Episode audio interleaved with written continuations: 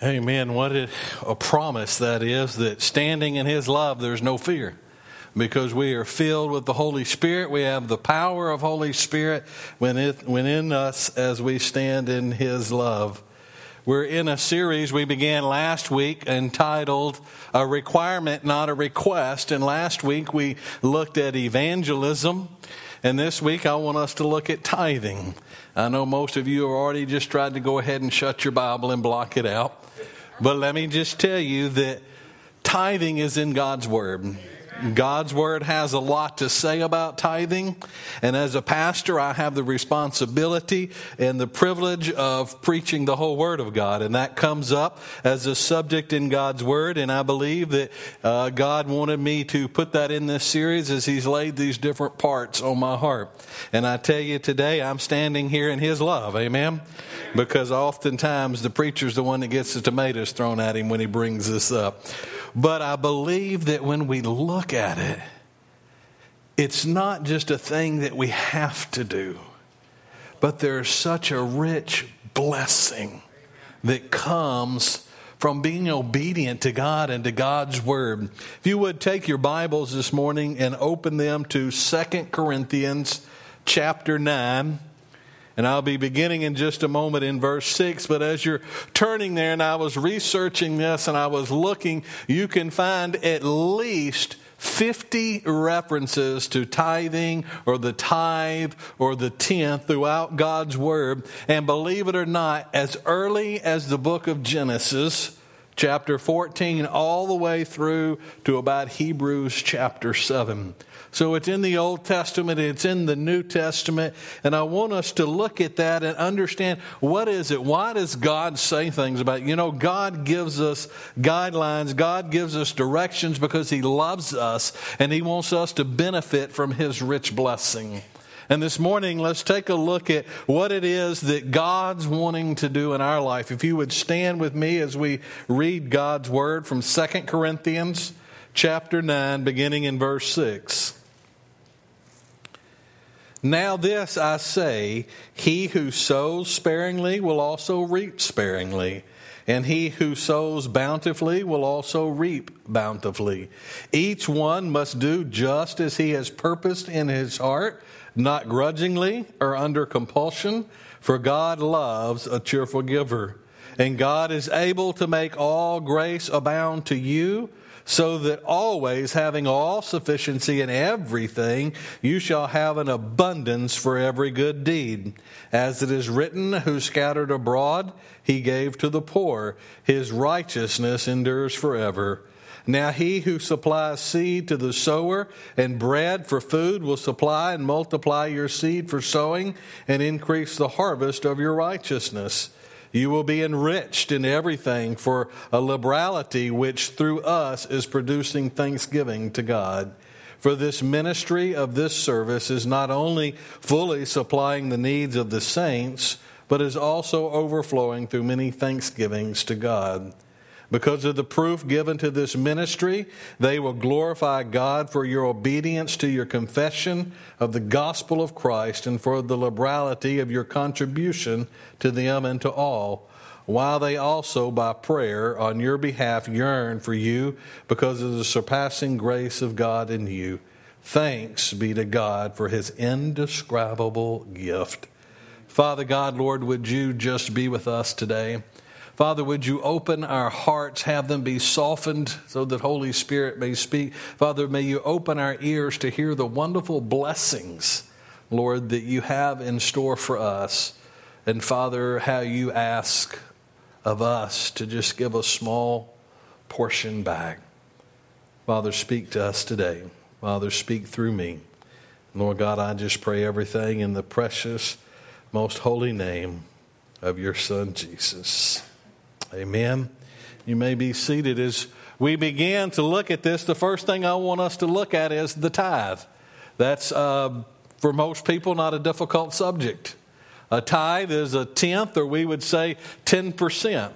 God only asks for a little bit back when we look at it in this aspect that if God gave you, or if a friend gave you one dollar, And he said, The only thing I'm going to ask for giving you this $1 is that you give me 10 cents.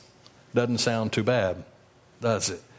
Or maybe if someone come up and said, I'm going to give you $1,000 guaranteed if you will give me $100. How many of you would give him probably $100 to get the 1000 There's a lot more in that 900 and that's what God is looking at. And I want us to take a look at where God began to institute this when he was with Moses and he was giving the law so that we understand where we're going to go. Let's look at Leviticus chapter 27. Leviticus chapter 27 and verse 30. Thus, all the tithe of the land, of the seed of the land, and of the fruit of the tree is the Lord's. It is holy to the Lord.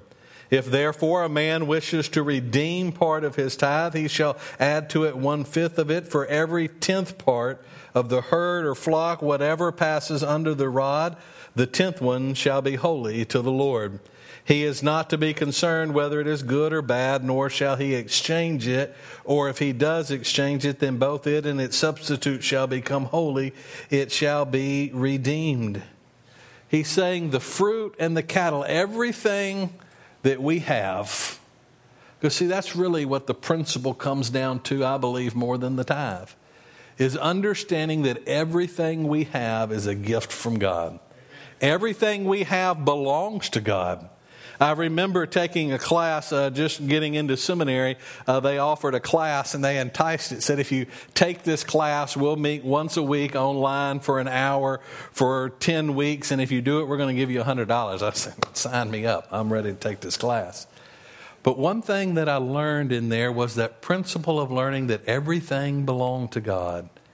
And when that happens, how that changes. This one man remembered getting a car.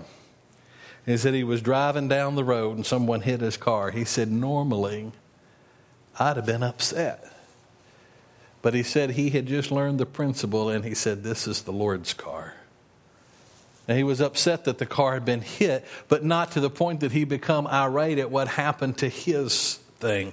Understanding that the Lord gives, the Lord blesses, the Lord supplies. And we see in Scripture, and we read earlier, that the Lord multiplies and He gives back, and He just asks for a portion. In, in Leviticus, we see where He's giving that command to the Israelite nation to give a tenth of everything that you have, whether it's cattle that you've grazed out or if it's produce that you've grown. That was their money back then. But He didn't leave it there, He was very specific to where did the tithe go. Who does it belong to? Let's look at Deuteronomy chapter 12. Deuteronomy chapter 12. I want us to look at two sets of verses.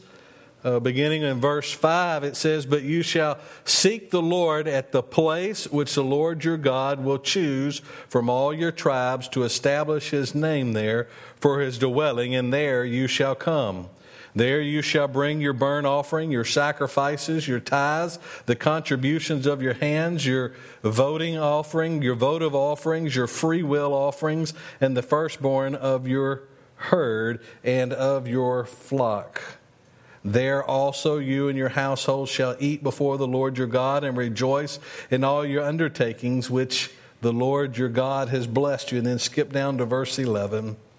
Then it shall come about that the place in which the Lord your God will choose for his name to dwell, there you shall bring all that I command you your burnt offerings and your sacrifices, your tithes, your contributions of your hands and of your voice, choice votives offering which you will vow to the Lord, and you shall rejoice before the Lord your God, you and your sons and daughters, your male and female servants, and the Levites who is within your gates, since he has no portion where do we know to be the place that the Lord set aside for his name to dwell, but at that time was the tabernacle? Today it would be the church. Whatever church you're a member of, wherever you're being fed, that is where your tithe is supposed to go. A tenth of all of your income. Now, there is more than just a tithe. You often hear, how many of y'all have been around, probably most of you, the old envelopes you used to have and you'd fill it out I brought my Bible to church. I visited two people this week. I read my, but there was always a section on there that said what? Tithes and offerings. Well, well what is that? A tithe is what God requires. It's the first 10%. An offering is anything above and beyond that. Some people, the Lord places on their heart that they give more than a tenth. Or many of us at times support other organizations. There is a, a revival team that comes in. That becomes an offering. That's something above and beyond your 10%. Maybe a a TV evangelist that's spreading the gospel and you want to give, that's an offering that goes above your tithe. The church is where your tithe comes from. An offering is anything above that. It can go to the church, it can go to other things. I have known some people, not here, but I've known some that take their money and they say, you know, I, I give a little bit to my church, but there's this group over here that's really working, and I send my tithe over there. I believe looking in Scripture that that's unscriptural. That would be an offering. You're to bring, God says to bring your tithe into, we read in other parts of Scripture, bring your tithe into the storehouse. Now, I understand that in the Old Testament, those were laws given under the Old Covenant to the Israelite people. I've had people tell me this before. Go and look in the New Testament, Pastor. We're not commanded in the New Testament to give a tithe. Did you know that? You can look and you won't find that he says to give a tithe. Now we hear about it. Let's take a look at um, Luke 18. The Pharisee and the Republican was in there praying. And we get God, uh, Jesus, telling this story at Luke 18 12. And this Pharisee says, I fast twice a week, I pay tithe to all that I get. We hear it mentioned, but do we see it commanded? Let's turn over to 1 Corinthians 16, and I'm sorry I jumped out of order on those slides for you. 1 Corinthians 16, verse 1. Now, concerning the collection for the saints, as I directed the church of Galatia, so do you also. On the first day of the week, each one of you is to put aside and save as he may prosper, so that no collection may be made when I come. When I arrive, whomever you may approve, I will send them with letters to carry your gifts to Jerusalem. It's how ministry works. Why does God want a tithe? Why does God want a piece? It's how the church operates. It's how the church, when it began, even after Jesus was here and resurrected, we see here they would collect money and they would send it to the other church or whatever church was in need. They would come together and they would help. Is it really important to pay a tithe to a church? Well, is it important to you to come in here and have lights this morning? How many of you like the air conditioning? This church, this ministry operates off of the members' tithes and offerings. These slides that we have, a program to operate that, the license to be able to use these things, the music that we hear, all of this cost stuff. And as much as I wish I did, my checkbook's not that big. I can't pay it all. That's why God brings a church, a living organism together. That's why God doesn't say, let me have a couple in the church and you pay 50%. No. Everybody pays the same amount, while that number might be different. That's where it gets a little hard and it gets a little tricky. I think the uh, brother Sam that was here touched on this back in, in his revival. You know, the Lord blesses and the Lord provides for me, and He gives me a, we'll just say, a thousand dollars a month to live on, and I can easily write him that hundred dollar check. But if He chooses to give me a hundred thousand dollars to live on, that line's not quite that long on that check to write. And it becomes hard. If we're honest, I mean, let's just be honest with you, because that's a lot more money.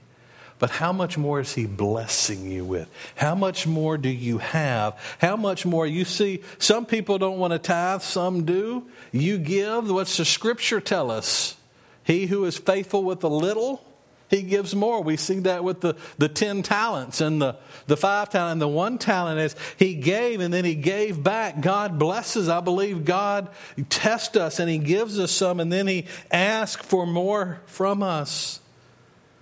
But you know, when we look in the New Testament, the reason I believe that we don't see the specific command for giving a 10% because everything Jesus carried over, he said, I'm not doing away with it.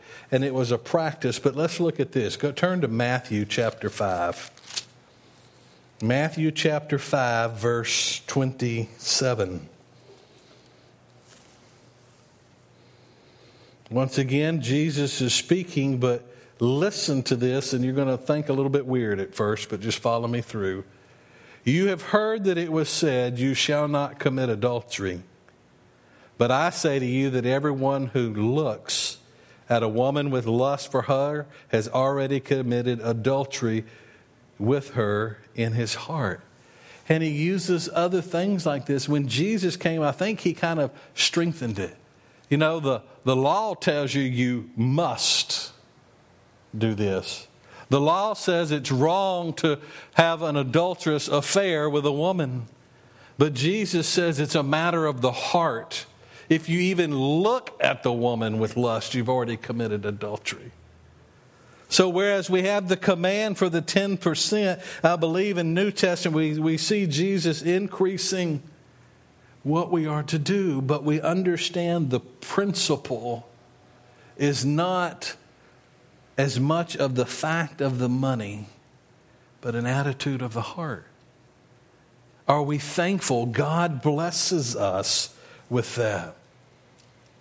Let me mention to you one other thing. When we look at, at tithes and givings, some things that sometimes might be overlooked is called the first fruit. Have you ever heard of first fruits? Let's go back into the Old Testament and look in Exodus 23 so that we can get a picture of this. Exodus 23, verse 16. Also, you shall observe the feast of the harvest of the first fruits of your labors from what you sow in the field. Also, the feast of the ingathering at the end of the year, when you gather in the fruit of your labors from the field. Three times a year, all your males shall appear before the Lord God. You shall not offer the blood of my sacrifice with leavened bread, nor is the fat of my feast to remain overnight until morning.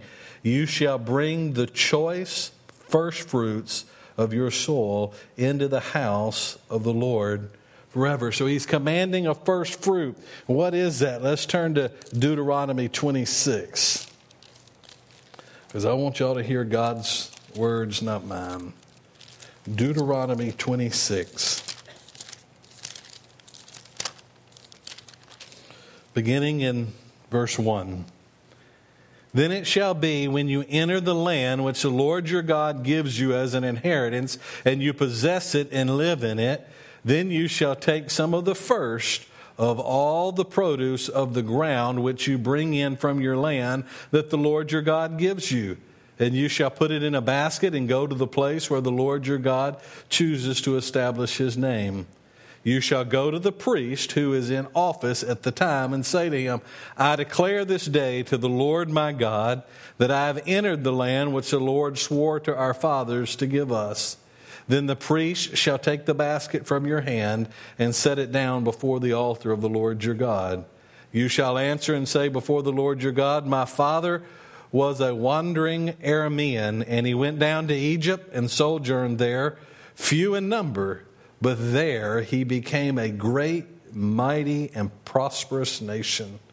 And the Egyptians treated us harshly and afflicted us and imposed hard labor on us. Then we cried to the Lord, the God of our fathers, and the Lord heard our voice and saw our affliction and our toil and our oppression. And the Lord brought us out of Egypt with a mighty hand and an outstretched arm. and a great terror, and with signs and wonders. And he has brought us to this place and has given us the land, a land flowing with milk and honey. Now behold, I have brought the first of the produce of the ground, which you, O Lord, have given me. And you shall set it down before the Lord your God and worship before the Lord your God. What is he talking about here? But when they come out of Egypt, God said, I'm going to give you the promised land.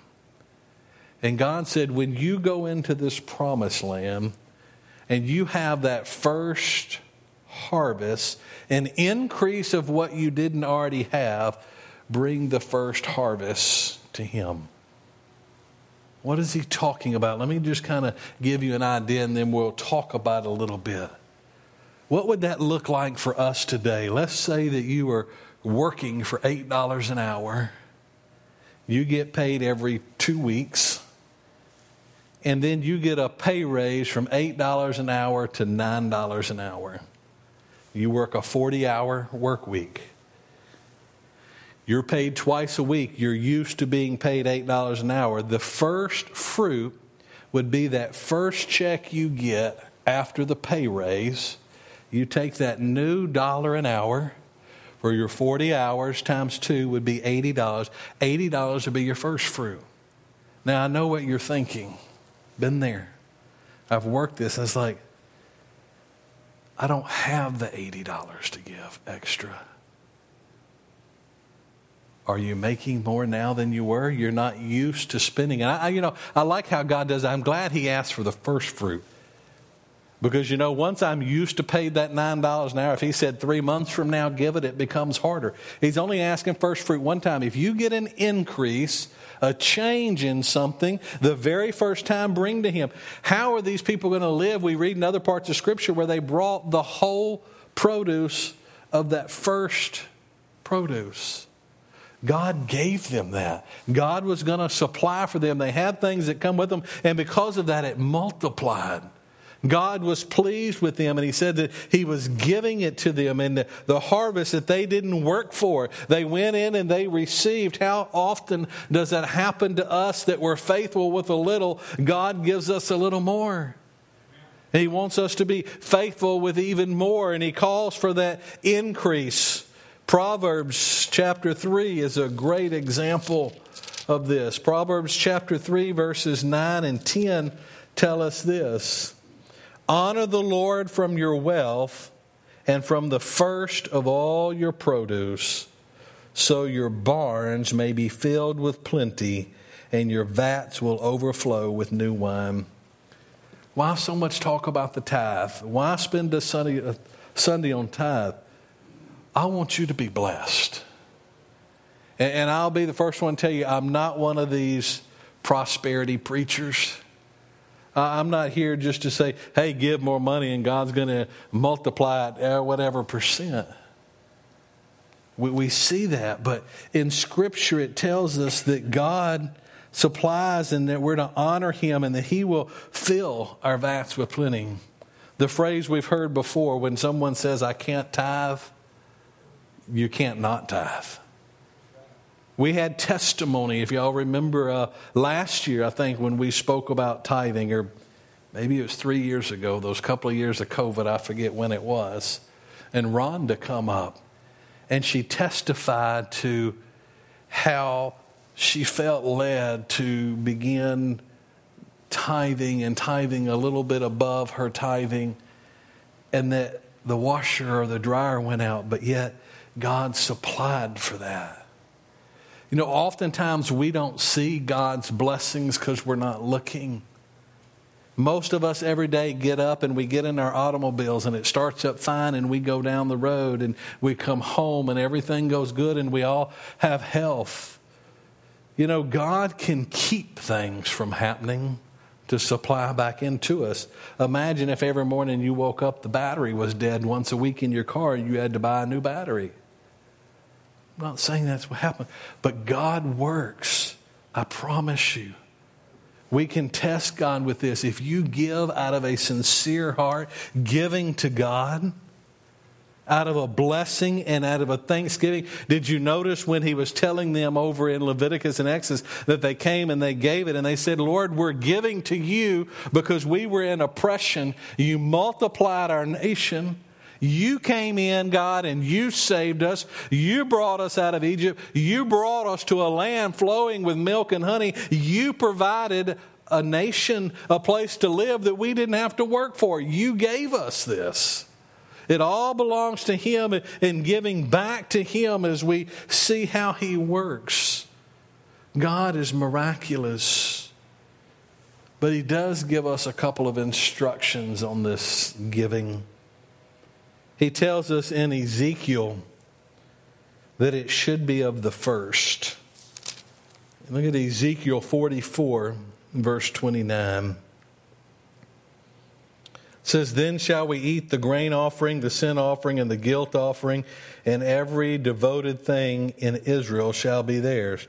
The first of all their first fruits of every kind, of every contribution of every kind, from all your contributions shall be for the priest.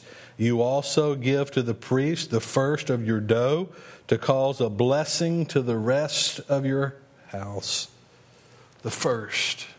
Here again is where it comes a part of the heart. Here again is where faith comes in.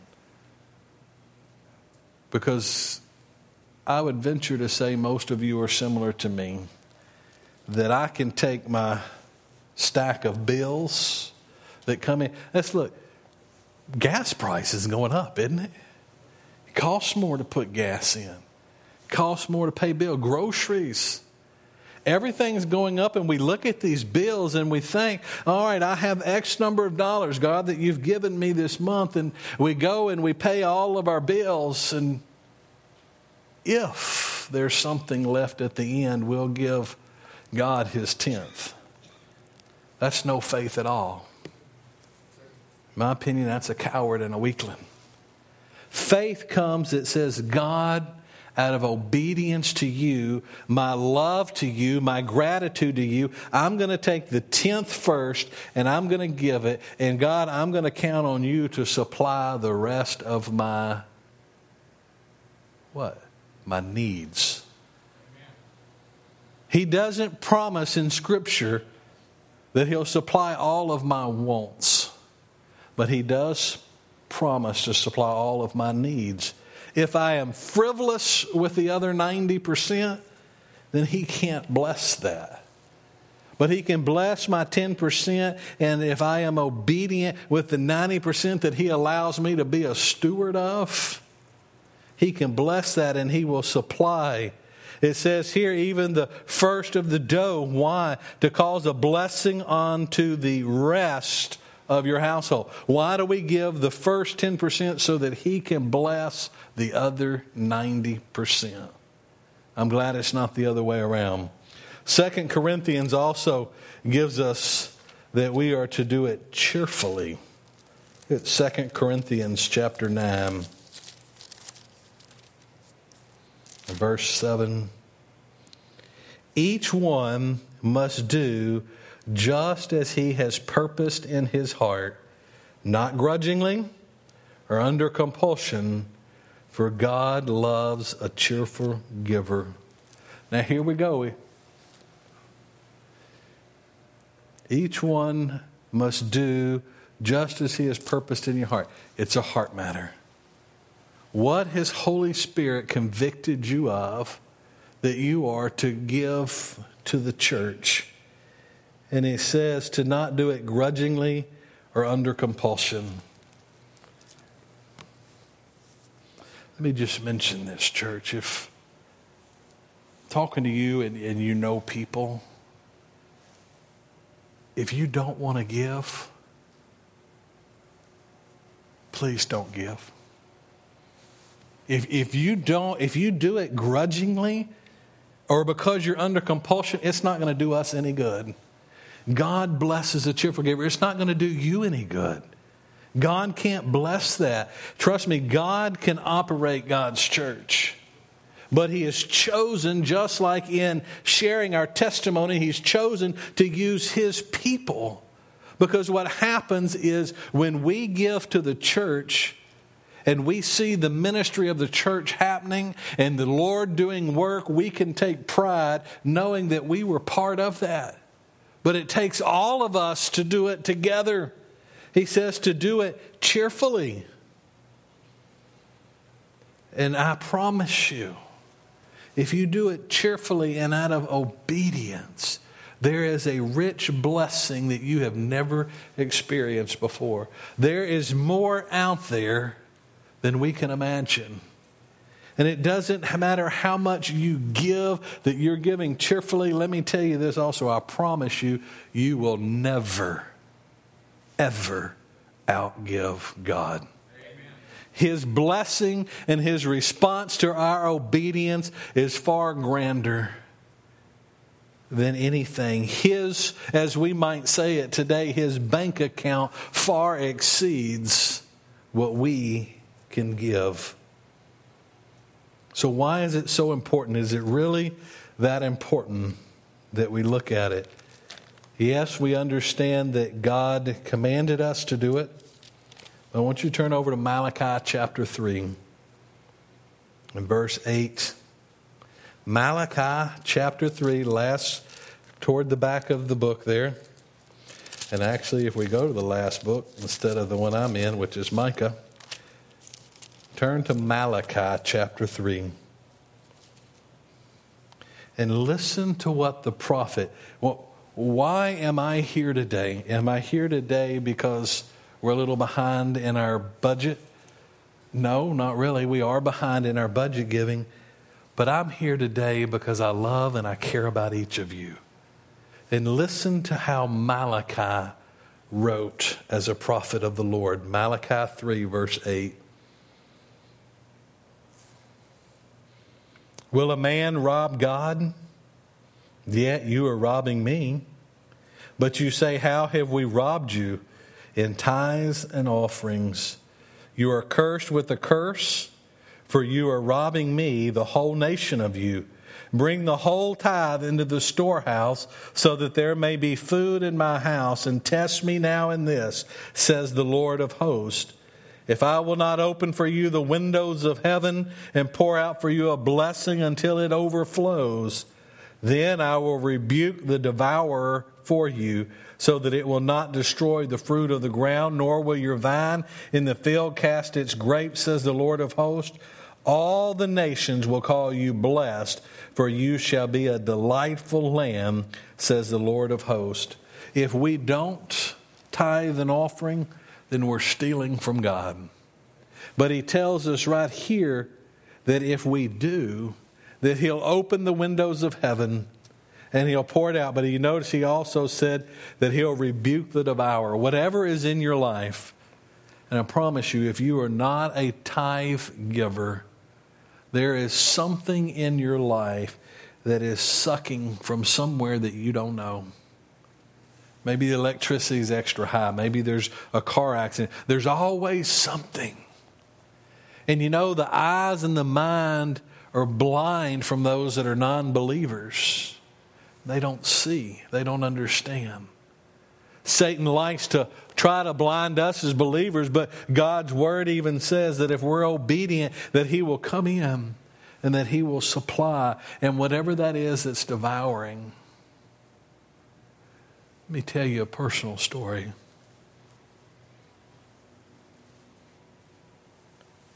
Nicole and I have been married for several years, and we were living in Pineville.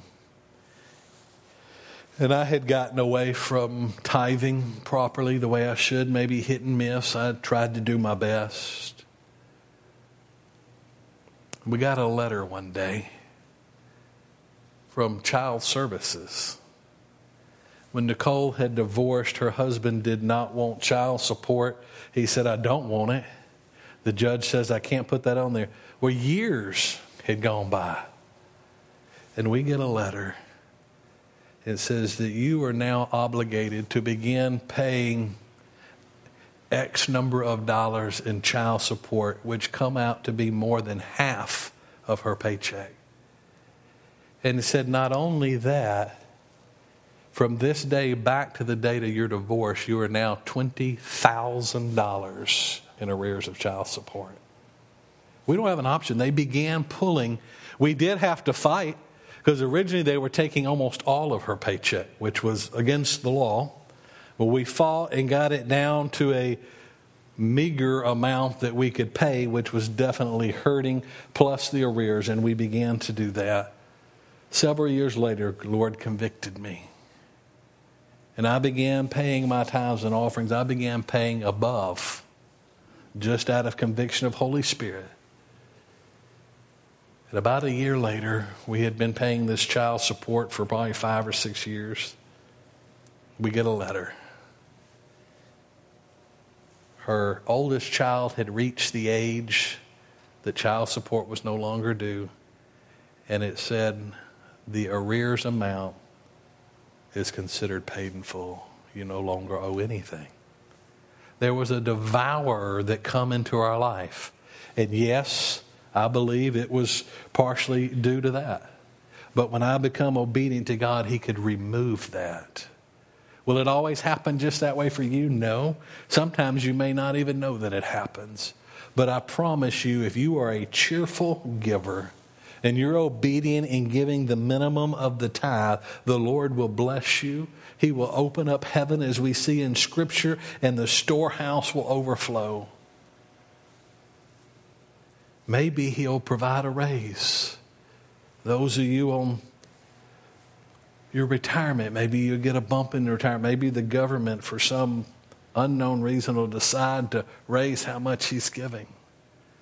I don't know how it happens, but I can testify daily to how God can supply and take care of. So, why, why do we get so nervous about the tithe? Honestly, I mean, because we do. Because sometimes we don't have the mindset that it's all God's and He only wants a tenth. Why talk about it? Why bring it up? Because as your pastor, I love you and I want you to be blessed. And I can only tell you what God's word says don't do it, you're robbing from Him. Do it, and He'll bless you. Do you want to be blessed? Or do you want to be known as one who robs God? I don't find it coincidence that we read this about robbing from God in Malachi chapter 3. Malachi ends chapter 4, the end of the Old Testament, and they had 400 years of silence where God didn't speak. And here he is talking about them robbing from God. Where is your life? I don't know. I can honestly tell you, as your pastor, I don't know what anyone in this room other than myself and my wife gives. I have purposely done that as your pastor because it's not for me to know how much you give. It's for me to teach you and to equip you to give, but that's between you and God and your heart. And I don't want it to ever be said that pastor treats such and such and such different than he treats the other because they give more money.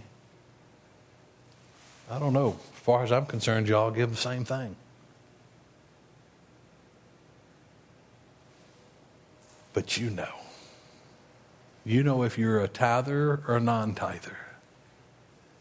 It's a responsibility, as it says here, it's a request. Excuse me, it's a requirement, not a request in your heart answer this question honestly, even though you know where it's going. Do you want to live a life that is blessed by God? Here's the beginning tithe. Would you bow your heads for just a moment?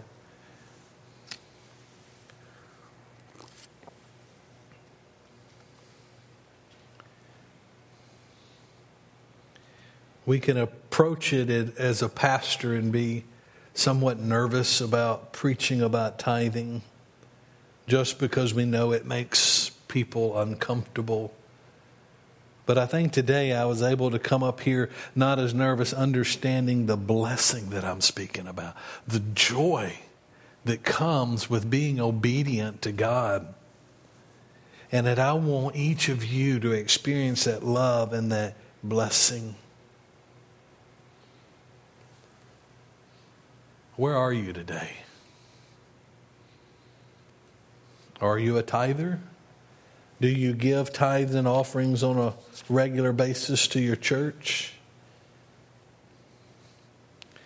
You know, I know I had some that used to tell me, friends of mine, you know, if I go to church, I'm going to throw in $100, I'll give $5, I'm going to put something in when I'm there. That's not being a tither.